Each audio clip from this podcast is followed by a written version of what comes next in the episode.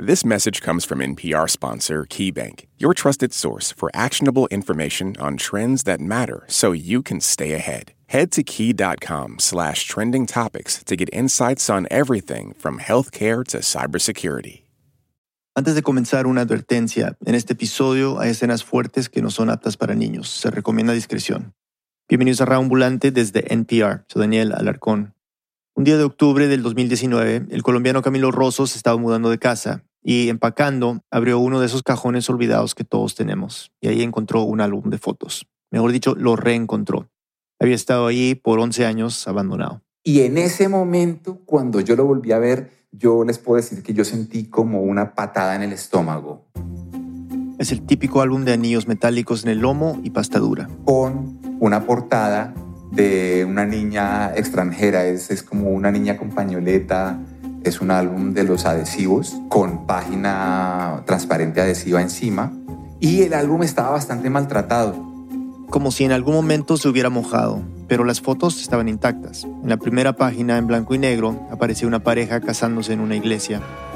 Luego había fotos a color con escenas familiares que incluían niños, bautizos, cumpleaños, juegos en un parque, paseos en el campo, en una piscina. Al ver esas imágenes, esas caras, sintió una mezcla de culpa y tristeza. Y a mí se me aguaron los ojos y yo sentí que era el peor humano en ese momento. Ese álbum no era suyo ni de su familia. Había caído en sus manos 11 años atrás por un tema de trabajo. Es que Camilo es fotógrafo y quizás por eso también, por su oficio, entiende mejor que muchos lo que puede significar una foto. Tenía sus recuerdos, es decir, yo vivo de esto, las fotos son la memoria. Si uno es fotógrafo es justamente porque le gusta detener instantes en el tiempo, ¿no? Y guardarlos y atesorarlos y vivirlos después. Pero había algo más que le causaba toda esa culpa. Me había quedado con el álbum familiar de unas personas que tienen un ser desaparecido. ¿Sí? O sea, no me lo perdoné y me dio durísimo. Y ahí yo me juré, me dije, yo, esta familia tiene que aparecer, yo tengo que hacer todo lo necesario para que ellos aparezcan. David Trujillo, Camila Segura reportearon esta historia. Camila nos sigue contando. Camilo lleva más de 30 años tomando todo tipo de fotos. Retratos de políticos, de deportistas, escritores. Ha hecho reportería gráfica y ha retratado de muchas maneras las diferentes problemáticas de Colombia. Fue por ese trabajo que terminó quedándose con el álbum. En el 2008 lo contactó una fundación que se llamaba País Libre. Ellos promovían políticas para evitar el secuestro y ayudar a familias de víctimas de ese delito. Buscaban justicia, verdad y reparación, y también ofrecían acompañamiento psicológico y visibilización de sus casos. País Libre me terminó contactando a través de su oficina de prensa para que les pasara una propuesta fotográfica artística que ilustrara de alguna manera sensible el drama del secuestro en el país en ese momento. A Camilo le interesó el proyecto, en particular porque sobrevivió a un secuestro con su papá y entendía bien lo doloroso y angustiante que podría ser. Así que les envió una propuesta pensando en trabajar con algunas familias que hacían parte de la fundación. Lo que yo me imaginé era escoger alguna foto grupal de la familia donde apareciera el ser querido y poder replicarla en ese mismo espacio, dejando clara la ausencia de esa persona. Una cosa de evolución en el tiempo a través de la fotografía y luego la ausencia. A los de País Libre les pareció una buena idea. Le dijeron que pronto se pondrían en contacto para seguir el proceso, pero mientras tanto le hicieron llegar un álbum de fotos de una de las familias para que fuera adelantando el trabajo y escogiera la primera imagen. En ese momento no le dieron más información. La idea era que después le entregarían más álbumes y lo pondrían en contacto con las diferentes familias. Pero pasaron los meses y la fundación nunca concretó el proyecto. Camilo se quedó esperando a que le dieran instrucciones para devolver el álbum, pero nadie le dijo nada. Por esa época tuvo que dedicarse a otras cosas, a viajar por trabajo y a nuevos proyectos, así que se desentendió del tema. A partir de julio-agosto del 2008 puedo decir que de mi memoria se borró que yo tenía ese álbum y nunca lo dejé en un lugar visible en el cual pudiera recordármelo. Ya contamos cómo lo volvió a encontrar y todas las emociones que sintió, así que se puso en la búsqueda. Lo primero que hizo fue coger su celular y revisar su correo electrónico. Ahí debían estar los mensajes que envió a País Libre. Y efectivamente, el más viejo que le apareció era de marzo de 2008. Era uno en donde mandaba su propuesta, las medidas tales, hasta una cotización de esas cosas, y ellos nunca respondieron. o al menos nunca respondieron ese mensaje específico. Lo que sí vio era que la persona a la que le escribió se llamaba Javier Velandia, que en ese momento era el jefe de prensa de la fundación. Camilo recuerda muy bien que él fue el que le entregó el álbum y que seguramente coordinaron eso por teléfono. Se acuerda que en esos días... Yo fui hasta la oficina, él me lo entregó a mí en un sobre de Manila y yo me lo llevé a la casa esperando el resto de instrucciones que yo había dado en mis correos que nunca me respondió País Libre sobre cómo seguir. También encontré un correo en el que él les decía a los de la fundación que debían citar a la familia para finales de abril para tomar la primera foto, pero tampoco encontró respuesta a ese mensaje. Ni modo de llamar a Javier porque no tenía su número en ese momento. Además, como País Libre cerró en 2017, esa dirección de correo electrónico institucional ya no funcionaba, así que tampoco podía contactarlo por ahí. Solo encontró una respuesta que Javier le mandó en julio de 2008. Se los voy a leer, dice: Camilo, una vez más, qué pena por la demora. Esperamos que en las próximas 3 semanas completemos el listado de las 30 personas con autorización para salir en la campaña. Sin embargo, por cuestiones internas y de coyuntura nacional, no hemos tenido el tiempo necesario para juntar a todas las personas. Yo entiendo que los tiempos que usted necesita para hacer un buen trabajo son y ahí nos despedimos, y esto es julio del 2008. Y ellos ahí desaparecieron. Nunca retomaron el proyecto, no lo volvieron a contactar y tampoco le pidieron que devolviera el álbum. Parecía que los correos electrónicos no iban a ser el camino para encontrar a la familia. Así que Camilo volvió a lo más inmediato, a lo que tenía en la mano. Volver a ver el álbum en detalle, ver si había alguna señal ahí que me lo diera. Y la señal siempre fue una y una única. Una foto en particular de una niña que parecía tener unos 7 u 8 años. Aparece ella en una foto de esas típicas de colegio, que sale uno como con el lápiz mirando en el pupitre, en las cuales le ponen el nombre del colegio, el grado, el año. Y sale la niña rubia, preciosa, sonriendo, escribiendo en un colegio, sus compañeritos atrás. Sobre el pupitre donde escribe hay una placa con la información del colegio. Dice Concentración Vianey, JM Bogotá, grado 2A, 1983. Esa era la única luz que yo tenía.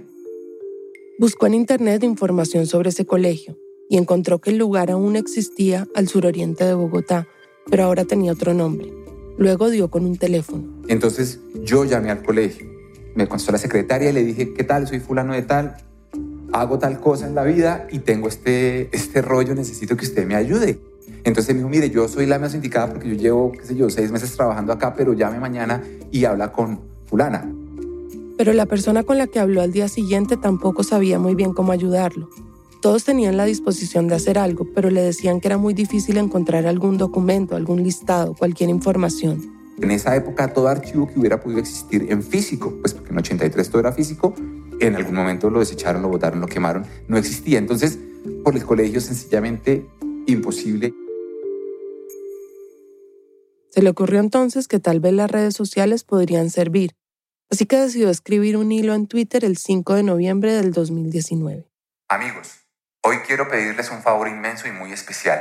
Necesito que me ayuden a encontrar a la familia de un secuestrado para poder devolverles un álbum de fotos con el que me quedé hace ya 11 años y que cada tanto me quita el sueño. Cuenta la historia, da algunos detalles y así termina. De verdad es algo que me atormenta. Adjunto aquí varias imágenes de ellos para así incrementar el chance de que alguien los reconozca y yo pueda devolverle lo que les pertenece. La gente se enganchó con la historia y llegó a tener casi 4.000 interacciones. Y ahí es donde vino la sorpresa más bonita, y es lo que hizo la gente, las tareas en las que se puso la gente para ayudarme a encontrar a esta familia. Como Camilo había puesto la foto de la niña en el colegio, algunos empezaron a recomendarle formas de dar con el lugar. Una persona me mandó la ubicación satelital y las coordenadas y toda la imagen que encontró en Google Street View de la escuela. O que buscara un grupo de egresados del colegio en Facebook. Pero ese colegio solo era de primaria y Camilo ya había intentado por ahí y no había encontrado nada.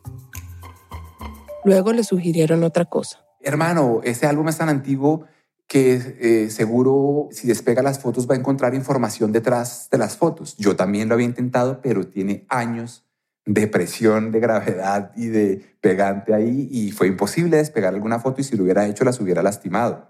Entonces no.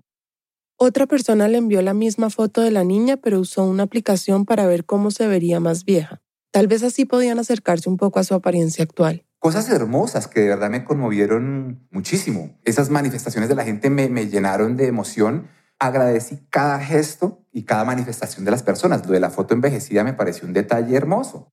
La pista más cercana fue la de alguien que envió un pantallazo de una publicación que había encontrado en Facebook. Ahí se veía una foto idéntica, con los mismos datos del colegio y la fecha, pero con otra niña. Es decir, tomada con minutos de diferencia de una compañerita de la niña protagonista de nuestra historia. Y ahí yo sentí que estaba a punto de encontrarlo, que todo estaba confluyendo para que llegáramos.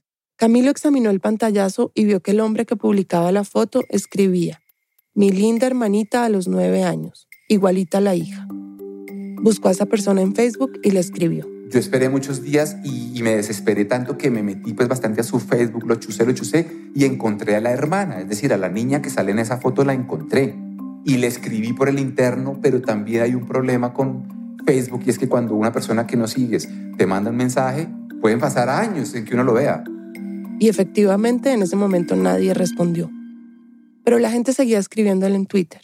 Le enviaban más información, sugerencias y también contactos. Entre esos estaba el número de Javier Velandia, el director de comunicaciones de País Libre que había sido el enlace con la fundación. Camilo lo llamó y le contó todo. Javier se interesó, le ofreció toda la ayuda posible, pero había un problema. No se acordaba del proyecto, ni del álbum, ni de la familia. Yo le mandé las fotos directamente al WhatsApp y me dijo, hermano, por más que las miro, yo no reconozco a ninguna de esas familias con las que nos reuníamos en ese momento. Porque claro, las personas de las fotos eran mucho más jóvenes que cuando las pudo haber conocido.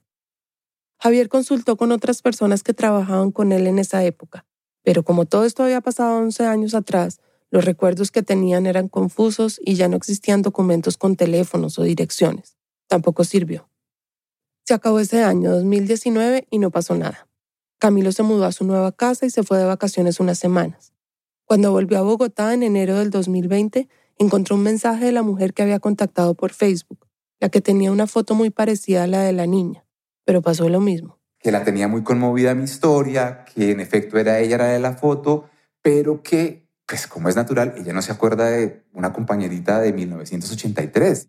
Le dijo que le había preguntado a algunas de sus amigas de esa época y tampoco la recordaban. Otra puerta que se cerraba. Pero desde que escribió el hilo en Twitter, lo habían empezado a contactar algunos medios interesados en la historia.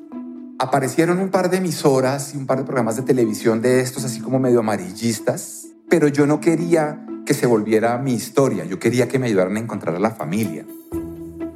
Para ese momento Camilo había agotado todas las opciones. Si hablar con un medio era lo único que quedaba, ni modo. Era eso o seguir sin encontrar a los dueños del álbum. Empezó a reconstruir todo lo que había pasado para contarle bien la historia a un medio. Revisó nuevamente el álbum y buscó los correos con País Libre, pero esta vez lo hizo desde su computador.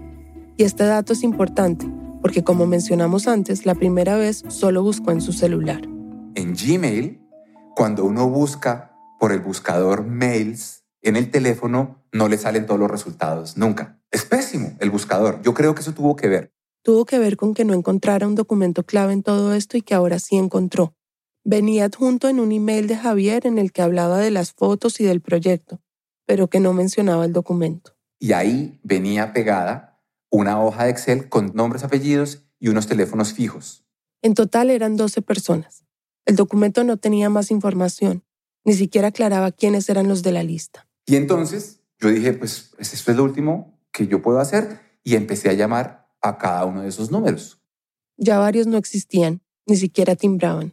En otro par me contestaron y era gente que no respondía al nombre que aparecía ahí. O me decían, qué pena, yo a esta casa me mudé hace 5 años o hace 8 años. Y que no conocían a los antiguos inquilinos.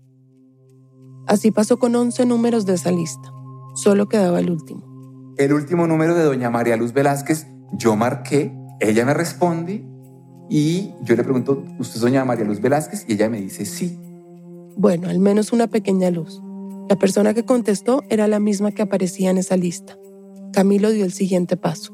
Le dije, doña María Luz, soy Camilo Rosso, trabajo para tal medio, hago tal cosa. ¿Usted tiene por casualidad un familiar secuestrado o desaparecido? Y ella se quedó callada unos segundos. Se quedó callado unos segundos y me dijo: dígame más. Y los dos nos quedamos callados y llorábamos en cada extremo de la línea. Y le conté y le dije: yo tengo un álbum suyo familiar que luce así y asá. La primera foto es una foto de su matrimonio. Hay unas fotos de una niña preciosa. Y ella se estalló a llorar. Yo también. Una pausa y volvemos. Este mensaje viene de un patrocinador de NPR, TurboTax Live. En la vida tenemos muchos pequeños logros, como perfeccionar la receta de mole de la abuela, organizar ese cajón del closet y hasta preparar los taxes. TurboTax Live está listo para ayudarte a conquistar ese logro tributario con atención personalizada de sus expertos bilingües en taxes. Ya sea que tengas unas cuantas preguntas sobre deducciones o prefieres que alguien prepare tu declaración por ti, los expertos bilingües de TurboTax están listos para ayudarte. Intuit TurboTax Live. El mundo es un lugar complejo, pero conocer el pasado nos puede ayudar a entenderlo mucho mejor. Throughline es el nuevo podcast de historia de NPR. Cada semana se adentran en las historias y momentos olvidados que han dado forma a nuestro mundo. Throughline. La historia como nunca la has escuchado. Life Kit de NPR es como un amigo que siempre te da buenos consejos para todo, desde cómo invertir tu dinero hasta cómo mejorar tu rutina de ejercicios. Life Kit te da todas las herramientas para poner tu vida en orden. Escucha y suscríbete a Life Kit All Guides de NPR para recibir todos sus episodios sobre todos sus temas, todo en un solo lugar. Ambulantes, hay un podcast en español que admiramos y queremos recomendarles. Se llama Entiende tu mente. Este es su presentador, Molo Cebrián. Hola, te saluda un oyente más de Radio Ambulante que se siente muy honrado de poder saludarte. Sabemos, y además lo hemos escuchado en muchos capítulos, en muchas historias de este podcast, que vivimos en un mundo donde reina el estrés, la ansiedad, los miedos, y creemos que la forma más inteligente de afrontar esta realidad es a base de psicología útil. En Entiende tu Mente nos juntamos cada miércoles para ponerle nombre a lo que nos pasa, normalizarlo, compartir ideas para llevarlo mejor y conocer cuándo es el momento indicado para pedir ayuda a un psicoterapeuta. Puedes escucharlo buscando Entiende tu Mente en Spotify. Estamos de vuelta en Radio Ambulante, soy Daniel Alarcón. Antes de la pausa, el fotógrafo colombiano Camilo Rosso había hecho todo lo que se le había ocurrido para encontrar a la familia dueña del álbum de fotos. Lo último que hizo fue llamar a una serie de teléfonos que descubrió en un correo electrónico que había pasado desapercibido. El último contacto de la lista, María Luz Velázquez, le contestó y dijo que efectivamente tenía un familiar desaparecido. Cuando ella me dice, dígame más, y yo empiezo a narrarle cosas del álbum y ella empieza a llorar y a sollozar, yo supe que lo habíamos logrado. Que había dado con la dueña del álbum. Ella se lo confirmó. Camilo le explicó rápidamente la razón por la que se había quedado con el álbum y todo lo que había hecho para encontrarla. Le propuso que se vieran, quería entregárselo personalmente. María Luz le respondió que vivía muy lejos de donde él estaba, que no podía moverse de su casa porque tenía que cuidar a su esposo, que estaba en silla de ruedas y esperaba una cirugía de columna urgente. Esa mención de su esposo sorprendió a Camilo. Durante toda mi búsqueda, yo siempre tuve claro que la persona desaparecida de su familia era su esposo. Y ella me dijo, no, la desaparecida de mi familia es mi hija. La misma niña que aparecía en las fotos. Camila Segura nos sigue contando. Camilo no quiso pedirle detalles de lo que había pasado con su hija. No era el momento, y menos por teléfono. Pero yo quedé absolutamente trastocado. O sea, ya ha tomado otro giro la historia desde el drama de ellos. El drama es peor todavía. Terminaron esa llamada y acordaron que dependiendo de cómo avanzara la situación del esposo de María Luz, decidirían dónde encontrarse y cuándo. Pero llegó la pandemia y luego el confinamiento y tuvieron que aplazar todo. Pasaron unos 6 meses y a mediados del 2020, cuando levantaron algunas restricciones de movilidad, Camilo no se aguantó más y acordó una cita con María Luz. El 12 de junio Camilo salió en un taxi de su casa. Llevaba tapabocas, traje de bioseguridad, equipo de grabación. La dirección era confusa y Camilo no conocía la zona. Yo me volví a perder, un momentico. Venga, deme un segundo. No, venga, baje un poquitico más, hermano. Creo que nos pasamos. Sí, qué pena. Además estaba nervioso. Se sentía culpable por haberse olvidado durante tantos años del álbum. Alguien les había quitado a su hija y él sentía que les había quitado las fotos. Un recuerdo tangible de la persona que ya no estaba. Por eso era que se había afanado tanto para entregarles el álbum. No podía esperar más con esa culpa encima. Y además, quién sabe cuánto duraría la pandemia. Quería verlos y entregarles lo que les pertenecía. Germán Ladino, el esposo de María Luz, terminó dándole indicaciones por celular y llegó alrededor de las 3:30 de la tarde. Doña María me estaba esperando en la afuera de su casa. Doña María, ¿cómo le va? Gracias. La casa es una casa de 3 pisos, como construida con el paso de los años. Ellos son los dueños de la casa y tienen arrendados 2 cuartos. María Luz invitó a Camilo al 2.º piso. Vive ahí con su esposo Germán. ¿Vamos para arriba al otro? Sí, señor. Sí. Me contaron de ahí de entrada. De lo primero que me dijo, el señor está en silla de ruedas, no lo han podido hacer una operación por culpa de la pandemia. Digo, Germán, nada de la operación, nada que dicen, nada, doña María. Nada, está en una depresión horrible. Es una persona que está sufriendo bastante ahí en su casa, en su silla de ruedas, con el encierro y demás. Camilo no les entregó el álbum de inmediato. No por nada distinto a que quería que ellos se sintieran confiados conmigo, que pudiéramos hablar de cosas antes de que yo los grabara. Quería hacer un video de la entrega del álbum y tomarles algunas fotos. No para publicarlo, sino para él, para registrar el momento. Siguieron hablando de cualquier cosa. La cirugía de Germán. Estaba, ya le anda la orden para exámenes, todo estaba. Del pajarito que tienen. El pajarito, ¿está callado el pajarito o se murió el pajarito? Porque está tapadito de pronto. De lo que come el gato. Se alimenta de atún, tiene su horario de pedir el atún. Después de conversar un rato, Camilo les pidió permiso de grabar la entrega del álbum. Aceptaron. Yo puse el teléfono en el trípode del micrófono que había llevado para grabarlos a ellos, para que se sostuviera bien, para que hubiera un buen recuerdo de eso, y los enfoqué a ellos. María Luz está sentada en el sofá de la sala y a su lado está Germán, en la silla de ruedas. Ambos saben lo que se viene y se les nota en la cara la expectativa y la angustia que sienten. Camilo aparece en cámara por unos segundos cuando se acerca y extiende el brazo para entregarles el álbum. Sí. María Luz aprieta la boca, entrecierra los ojos, recibe el álbum y Germán da las gracias. Gracias. Ella le pregunta a Germán, ¿se acuerda? Y le muestra la portada. Él lo agarra, pero parece que María Luz no quiere soltarlo tan rápido. Luego cede y se lo pasa a él, sin abrirlo. Se nota que está conteniendo el llanto y se lleva el puño a la boca. Germán mira la portada, lo voltea. Y ahí se viene un momento muy conmovedor. Él lo trata de abrir y lo trata de ver, pero no puede, no lo hace, no lo logra. Y lo cierra, pero como que lo abre, pero hasta que él no puede, no soporta más, se lo entrega a ella y ella lo abraza. Abraza el álbum, lo abraza y pone su cabeza en él. Da la impresión de que estuviera abrazando a una persona y que le recostara la cabeza en el hombro. Luego lo abre, lento, y empieza a ver cada página. Se detiene por unos segundos en cada foto. Sus manos tiemblan y ella solloza. Llora en silencio. No dice nada más, pero mientras pasa cada página se alcanza a notar lo mucho que la impacta cada imagen, cada viaje al pasado. Germán no la mira, se queda con los ojos fijos en otra dirección. Y él se lleva la mano a la cara y empieza a llorar. Se limpia las lágrimas mientras ella pasa cada página y examina cada foto. En un momento Germán empieza ya a mirar de reojo. Ve una de las páginas, levanta la mirada y ahí Camilo le dice. No, Germán no puede ir viendo de una foto a la vez. A que le resiste el corazón. A Germán solo le sale esa risita que se alcanza a escuchar y no dice más. Cuando María Luz termina de ver todas las fotos, cierra el álbum y le agradece a Camilo. ¿Sabe cuánto le podemos agradecer? Porque esto me pichilla mi álbum. Les pido perdón por esos años que se los quité. No, eso fue culpa de la fundación, porque primero hice una cosa. María Luz le dice que no es su culpa, que fue País Libre. Y Germán aclara algo. Sí, yo ya la que he estado más frente a ese caso porque...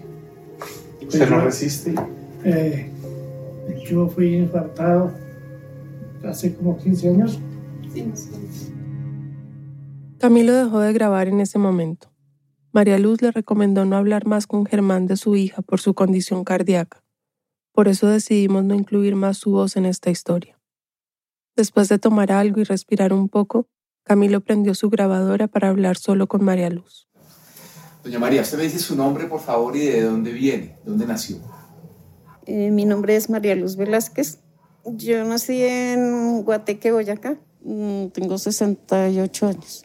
María Luz es de pocas palabras.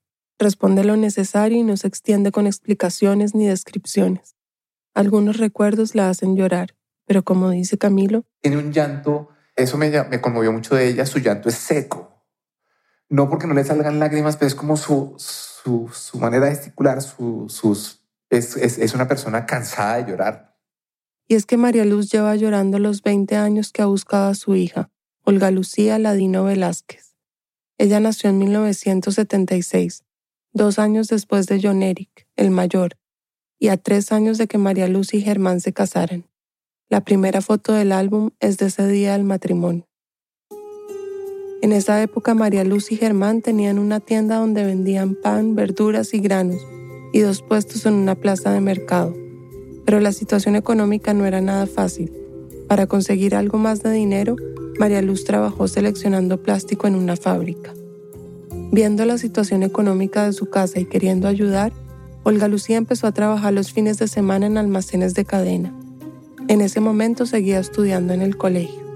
María Luz la recuerda así. Simpática, activa, se parecía mucho como a los tíos, por parte del papá. De cabello mono. Rubio. Era extrovertida, alegre, se reía mucho y hacía chistes. Además, era muy generosa y le gustaba gastar hasta su último peso en la familia. Cuando ella trabajaba y le pagaban su quincena, me llamaba: mami, ¿está lista que vamos para ya sabe dónde? Supermercado. Agarraba un carrito y siempre lo llenaba hasta el tope. Cuando llegaban a pagar... hacer las cuentas y que no le alcanzaba, me volteaba a mirar, sonreía y se venía. Espéreme, mami, no me alcanzó la plata. Iba hasta la casa, que no era muy lejos de ahí, y volvía con lo que faltaba. María Luz y Germán no pudieron pagarle la universidad a sus hijos. Cuando se graduó del colegio, John Eric prestó servicio militar en Bogotá y después conoció a una mujer de San José del Guaviare, un pueblo al sur de Colombia, en la selva amazónica. Tuvieron una hija y a mediados de los 90 se fueron a vivir allá, donde estaba la familia de ella. En ese momento, Olga Lucía había empezado un curso en sistemas y trabajaba en una papelería de cadena. Ahí empezó a contemplar la idea de ir a visitar a su hermano en San José del Guaviare. Quería estar con su sobrina, conocer la zona y conseguir algún trabajo para pagar el regreso. En 1998 viajó más de 20 horas, primero en bus y luego en lancha. Tenía 22 años. En un principio llegó a vivir con su hermano y la esposa. Empezó a trabajar en varias cosas, lo que resultara. Ella consiguió en una heladería, en una cafetería, después en una miscelánea, después en una librería. La convivencia con el hermano y la esposa no fue muy buena, así que unos meses después se fue a compartir una habitación con una amiga que conoció allá. Se llamaba Yesenia Sánchez. Según le contaba a su mamá, ella le había ayudado mucho mientras se acostumbraba a San José del Guaviare. Un año después, en diciembre de 1999, Olga Lucía pudo ahorrar el dinero suficiente para visitar a sus papás en Bogotá. En ese viaje le contó a María Luz que la situación allá era difícil. Los arriendos son caros, la comida es cara, los trabajos difíciles. Por ahí 2 meses, ya no más, ya consiguen a otra persona otros 2 meses y siguen ahí. Nunca hay plata, no sé.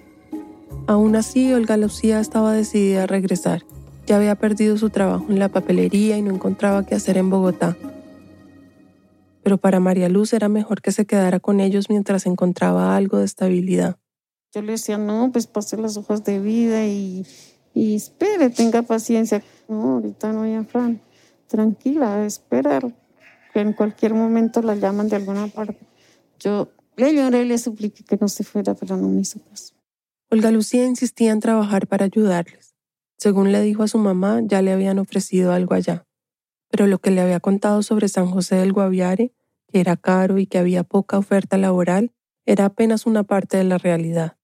Esa zona del país era especialmente violenta porque la siembra de coca y su tráfico ilegal hicieron que el conflicto armado se intensificara. Había secuestros, extorsión, asesinatos de civiles. Todo el tiempo combatían las FARC, los paramilitares y el ejército. María Luz no tenía muy claro eso. No, yo nunca me imaginé que esto era tan delicado, nunca. Ni a mí me dijeron: mire, es que le pasa esto, nunca. Olga Lucía no tenía celular en esa época, así que llamaba a sus papás desde el teléfono de una vecina. Cuando se fue para San José, ella me llamaba cada tercer día, más que todo como a mí. Y hasta que de pronto no me llamó. Ya no me llamó más. Eso fue entre el 12 y el 13 de julio. Habían hablado unos días antes y Olga Lucía le había contado que quería aprender a manejar moto. María Luz se imaginó que se había accidentado. Pero ¿qué pasó? Seguro puso por allá a aprender a montar en moto y se fue de cabeza y se volvió nada hasta hospitalizar. Con su hijo la relación era difícil. Desde que se fue a San José del Guaviare se empezaron a alejar cada vez más. Pero aún así María Luz sabía que si algo grave pasaba, él inmediatamente les avisaría. Eso la tranquilizó un poco. Pero pasó una semana y Olga Lucía seguía sin aparecer. Eso ya era demasiado preocupante. María Luz le había pedido hacía un tiempo el número de la vecina desde donde la llamaba, así que lo buscó y marcó. Traté de hablar con esa señora, le dije, por favor, mire, habla con la mamá, es que ella no me ha llamado y me extraña muchísimo. Y ella me dijo, yo hace como una semana de verdad no la veo. Llámeme en un cuarto de hora que yo voy a averiguar, yo sé dónde vive, yo voy y pregunto. 15 minutos después, María Luz la volvió a llamar. Olga Lucía vivía en una habitación dentro de una casa más grande. La vecina le preguntó al dueño de la casa por ella, pero le dijo lo mismo. Llevaban una semana sin verla. Entonces le dije que me haga el favor y se trate de comunicar con mi hijo para que él me llame a ver para preguntarle yo qué pasó, dónde está la hermana. Pero él tampoco sabía nada. Yesenia, la amiga con la que compartía la habitación, había ido a Bogotá 3 días antes y se había quedado una noche con María Luz y Germán. Esa vez María Luz le pidió su número de teléfono para seguir en contacto, así que cuando no supo nada de Olga Lucía, la llamó para ver si tenía información. Pero tampoco. Yesenia no tenía ni idea de qué le podía haber pasado a Olga Lucía. Al ver que su hija no aparecía, María Luz decidió ir a las autoridades. Primero fue a la Defensoría del Pueblo, una institución que protege los derechos humanos. Y les pedí, ¿qué me aconsejan? ¿Será que es indispensable que yo viaje directamente allá a averiguar si de pronto encuentro algo? ¿Cómo fue que pasó? Y ahí me dijeron, fuera cuanto antes. Un mes después, María Luz y Germán lograron recoger algo de dinero para que ella viajara hasta San José del Guaviare. Les pareció una buena idea que Yesenia la acompañara porque era la más cercana a Olga Lucía. Ella conocía ya bastante, a dónde se podía preguntar, ¿qué se podía hacer? Me dijo, no, eso ya pasamos cartas, ya pasamos fotos, preguntamos. Como Yesenia no tenía mucho dinero, le pagaron el viaje. Fueron más de 20 horas en bus y en lancha. Pero cuando llegaron a San José del Guaviare, Yesenia se le despegó muy rápido y la dejó sola en la búsqueda.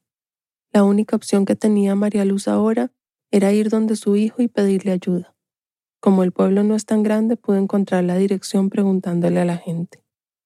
Su hijo la recibió, pero sin estar muy dispuesto a ayudarle a resolver la situación. La esposa le recomendó a María Luz ir a una emisora y contar que Olga Lucía estaba desaparecida. Nadie la quiso acompañar, pero allá llegó sola, a poner un anuncio. Que si alguien había visto por el nombre, que la físico, que estaba vestida, que hacía tantos días. Y no, eso lo repitieron varias veces, pero no. Nadie dio información.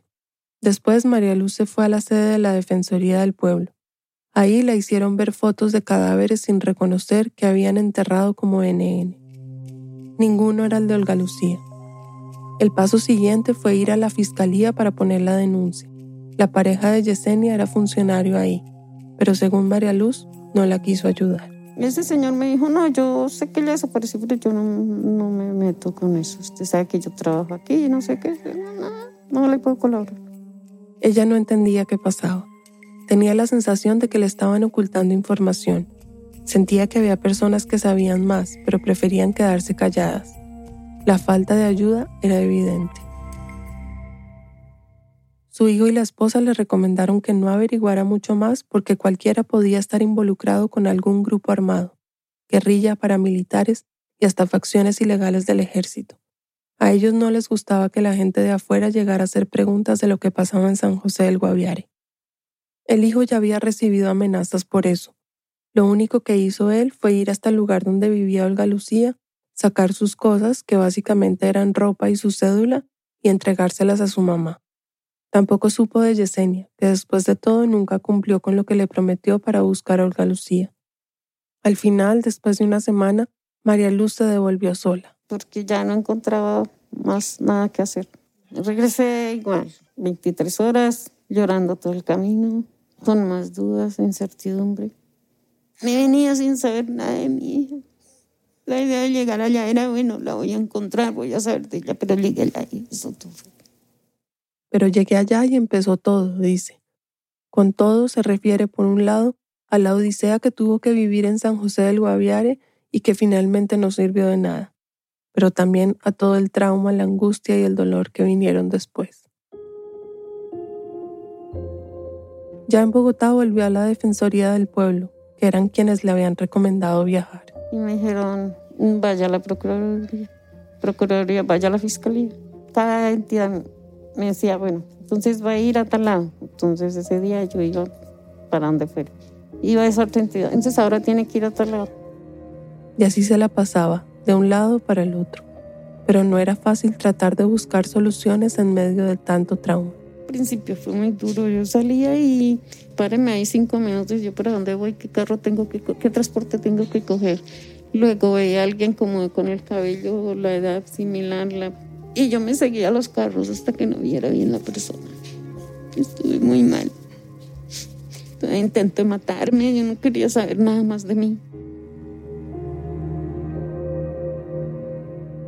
En la Fiscalía abrieron una investigación y citaron a algunas personas a dar versión libre. Entre ellas estaba Yesenia, que no reveló mucho, y Robert García, un amigo militar de Olga Lucía que fue una de las últimas personas en verla.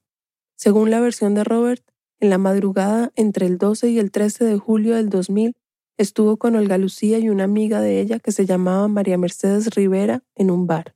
Queda diagonal a la iglesia. Y de ahí llegaron 3 motos y se las llevaron. A mi hija, Olga Lucía, y a María Mercedes Rivera, que según el alias es Angélica. Se las llevaron a la fuerza. El alias era porque supuestamente María Mercedes tenía nexos con las FARC. Según Robert, que a la madrugada, más o menos cuando las llevaron, que escucharon tiros y que había una muchacha que gritaba, no me mate, hágalo por mis hijos. María Mercedes tenía 4 hijos y también desapareció esa noche. Aunque pudo haber otros testigos de lo que pasó, nadie denunció y las autoridades no investigaron. En San José del Guaviare, en ese tiempo, el Estado estaba prácticamente ausente. Y eso no ha cambiado mucho.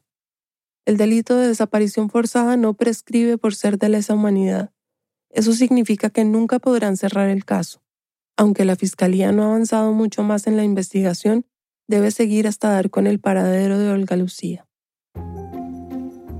María Luz nunca dejó de buscar a su hija del todo. Por eso fue que llegó a País Libre. Además de asesoría jurídica, ahí le ofrecían acompañamiento psicológico, talleres, y podía compartir su experiencia con otras personas que habían sufrido casos similares. Eso le gustaba. En el 2008, cuando le contaron del proyecto de Camilo, a ella le gustó la idea. De pronto alguien que supiera qué había pasado con su hija veía las fotos y se animaba a contar algo. María Luz buscó el álbum de fotos viejito con anillos metálicos, pasta dura y una mujer en la portada con pañoleta roja en la cabeza, el mismo al que le había caído agua hacía un tiempo y tenía las hojas un poco maltratadas. Ahí estaban las fotos de la infancia de su hija. Se lo entregó a alguien de País Libre, pero pasaron los días y no confirmaron la actividad. María Luz le preguntó a la secretaria de la fundación y ella le respondió que ya no iban a hacer nada. Y dije, mi álbum, porque yo dejé el álbum, vengo por mi álbum. Buscaron, no está. Les recomiendo para la próxima reunión. Pero en la siguiente reunión tampoco apareció el álbum.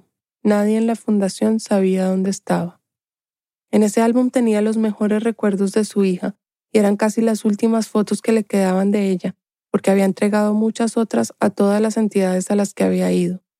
Alguien en País Libre le dio un supuesto teléfono de Camilo, pero María Luz llamó y nadie le contestó.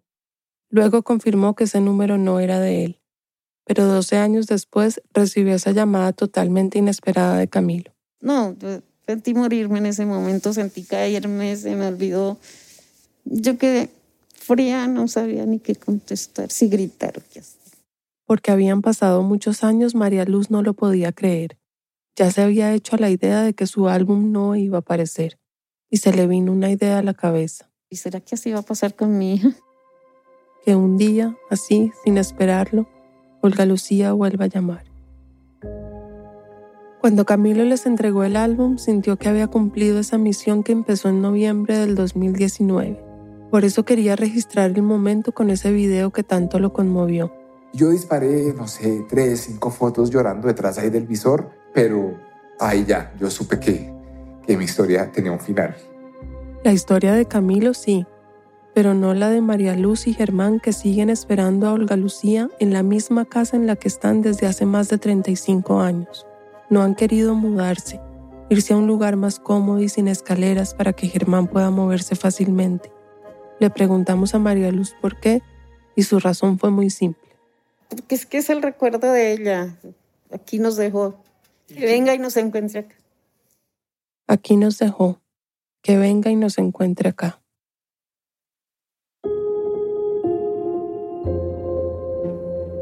El caso de Olga Lucía ya lo conoce la Unidad de Búsqueda de Personas Dadas por Desaparecidas, una entidad que surgió con los acuerdos de paz para tratar de encontrar a los desaparecidos que dejó el conflicto armado.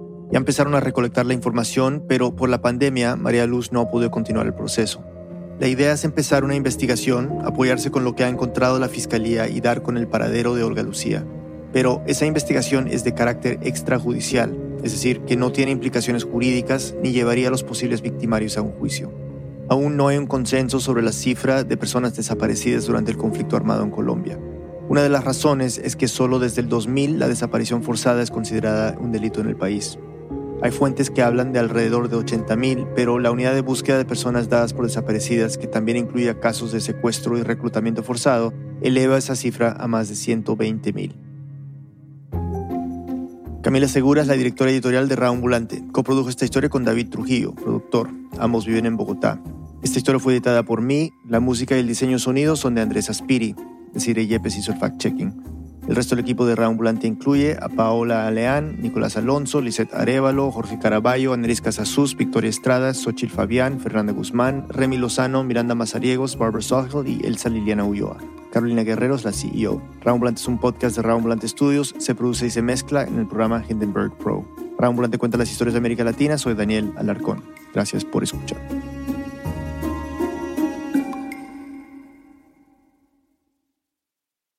This message comes from NPR sponsor Progressive Insurance, where drivers who switch could save hundreds on car insurance. Get your quote at progressive.com today. Progressive Casualty Insurance Company and affiliates.